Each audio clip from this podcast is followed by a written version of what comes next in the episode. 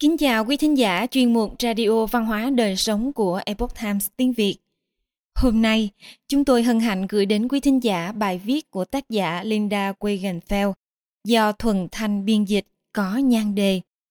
Bình luận sách, một phiếu biểu quyết, cách một thẩm phán tại tối cao pháp viện có thể thay đổi lịch sử. Mời quý vị cùng lắng nghe.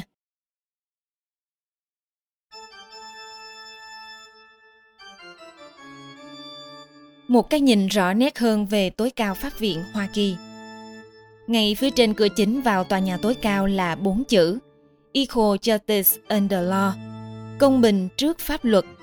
Những từ thể hiện trách nhiệm cuối cùng của tối cao pháp viện Hoa Kỳ, nơi đóng vai trò bảo vệ và diễn dịch hiến pháp. Sau sự ra đi của cố thẩm phán Ruth Bader Ginsburg và tiếp đó là bổ nhiệm tân thẩm phán Amy Coney Barrett, thì tối cao pháp viện và cuộc bầu cử tổng thống đã trở thành tâm điểm của các cuộc thảo luận. Đây cũng là thời điểm hoàn hảo để cuốn sách mới nhất của thượng nghị sĩ Ted Cruz được xuất bản. Một phiếu biểu quyết, một thẩm phán tối cao pháp viện có thể thay đổi lịch sử như thế nào?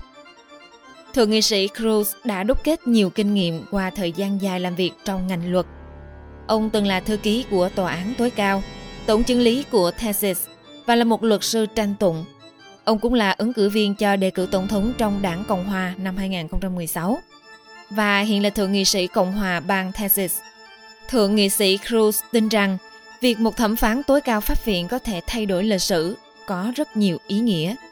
Vì Quốc hội ngày càng cho phép tòa án tối cao quyết định các vấn đề gây tranh cãi mà Quốc hội không muốn giải quyết về mặt pháp lý.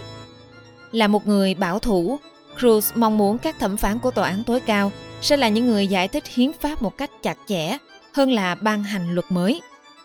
Khi cuốn sách ra mắt trước sự kiện bổ nhiệm tân thẩm phán Barrett, thượng nghị sĩ Cruz đã giải thích rằng chỉ với một phiếu, chúng ta có thể sẽ mất nền Cộng hòa mà những người cha lập quốc đã truyền lại cho hậu thế. Năm thẩm phán với khuynh hướng lập hiến có thể bảo đảm nước Mỹ tiếp tục phát triển thịnh vượng. Nhưng năm thẩm phán với tư tưởng tự do có thể biến đổi nền móng đất nước này cuốn sách của Cruz sẽ đem đến cho người đọc những điều đáng suy ngẫm. Phần mở đầu và phần kết luận gồm các quan điểm, lời giới thiệu và tiểu sử của tác giả. Các chương còn lại tập trung vào quyền tự do hiến pháp và các cuộc chiến quyết liệt của tòa án. Mỗi chương là một vụ kiện mà kết quả có thể khác đi chỉ do một trong các thẩm phán thay đổi phán quyết của họ. Cuốn sách mới nhất của Ted Cruz giải thích về vai trò của tối cao pháp viện ngày nay. Tự do tín ngưỡng Không có quyền nào quý giá hơn quyền tự do tín ngưỡng. Đó là điều cơ bản cho thấy nước Mỹ là như thế nào. Cruz nhắc nhở chúng ta rằng nhiều người tìm đến quốc gia này bởi họ là nạn nhân của các cuộc đàn áp tôn giáo. Tác giả Cruz cho biết, các tổ phụ lập quốc muốn bảo vệ đức tin nên đã không yêu cầu bỏ tượng Chúa ra khỏi những quảng trường công cộng Tuy nhiên, điều này đã xảy ra với những vụ kiện mà tòa án đã cấm việc đọc lời cầu nguyện chung và các việc đọc kinh thánh ở các trường công lập. Cruz từng tham gia vụ kiện giữa Van Oden và Perry vào năm 2005. Khi ấy, tỷ lệ biểu quyết của các thẩm phán là 5 trên 4. Thomas Van Oden đã kiện Texas cho rằng tượng đài 10 điều răng trên khuôn viên tòa nhà thủ đô của tiểu bang thể hiện sự vi hiến của chính phủ vì ủng hộ tôn giáo. Đa số thẩm phán tối cao pháp viện cho rằng tượng đài là hợp hiến vì nó thể hiện giá trị lịch sử chứ không phải giá trị tôn giáo thuần túy. Tác giả Cruz cũng nói về tổ chức những chị em nhỏ của người nghèo.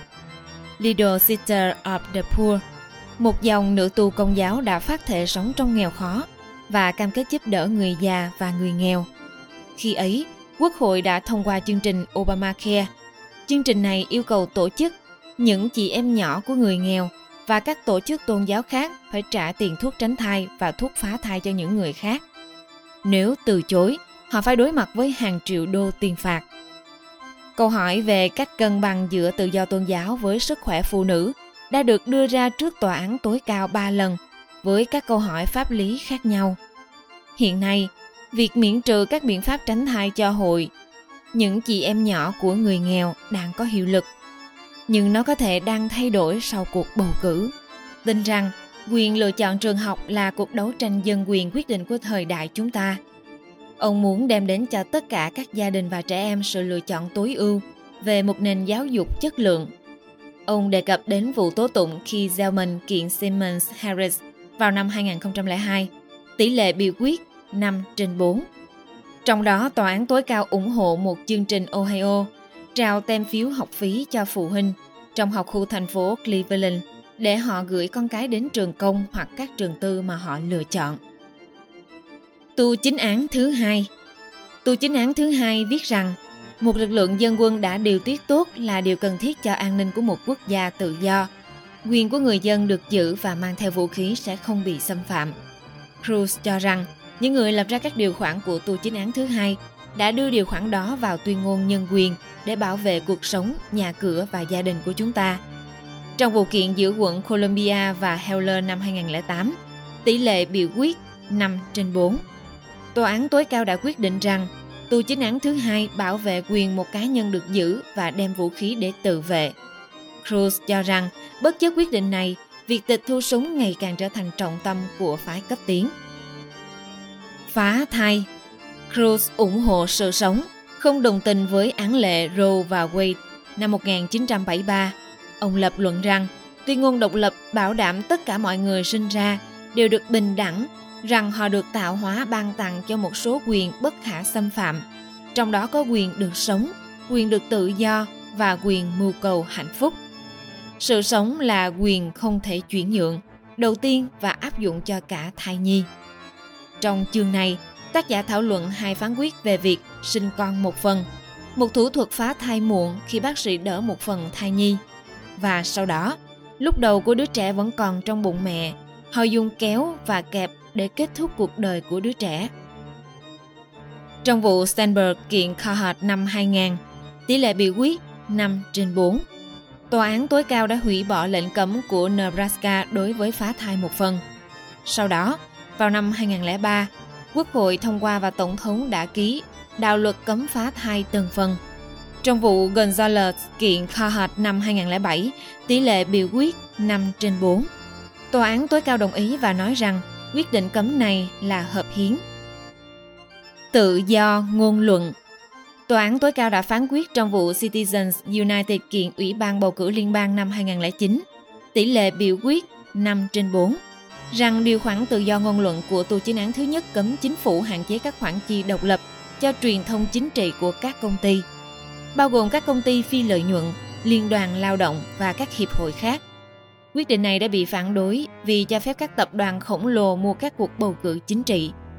Cruz không đồng ý với lời phê bình đó, giải thích rằng mặc dù các tập đoàn không phải là cá nhân, nhưng về mặt pháp lý, họ có thể được coi là những người đến với nhau vì một mục đích chung.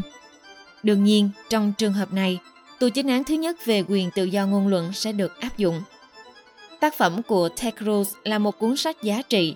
Sau khi đọc tác phẩm của ông, độc giả sẽ dễ dàng nhận thấy tòa án tối cao có tác động như thế nào đối với cuộc sống của người dân Mỹ và tại sao tác giả lại ủng hộ các thẩm phán phù hợp với hiến pháp. Tác phẩm của Ted Cruz là một cuốn sách giá trị. Sau khi đọc tác phẩm của ông, độc giả sẽ dễ dàng nhận thấy tòa án tối cao có tác động như thế nào đối với cuộc sống của người dân Mỹ và tại sao tác giả lại ủng hộ các thẩm phán phù hợp với hiến pháp.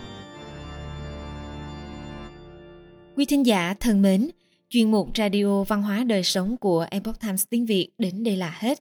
Để đọc các bài viết khác của chúng tôi, quý vị có thể truy cập vào trang web epochtimesviet.com. Cảm ơn quý vị đã lắng nghe, quan tâm và đăng ký kênh. Xin chào tạm biệt và hẹn gặp lại quý vị trong chương trình lần sau.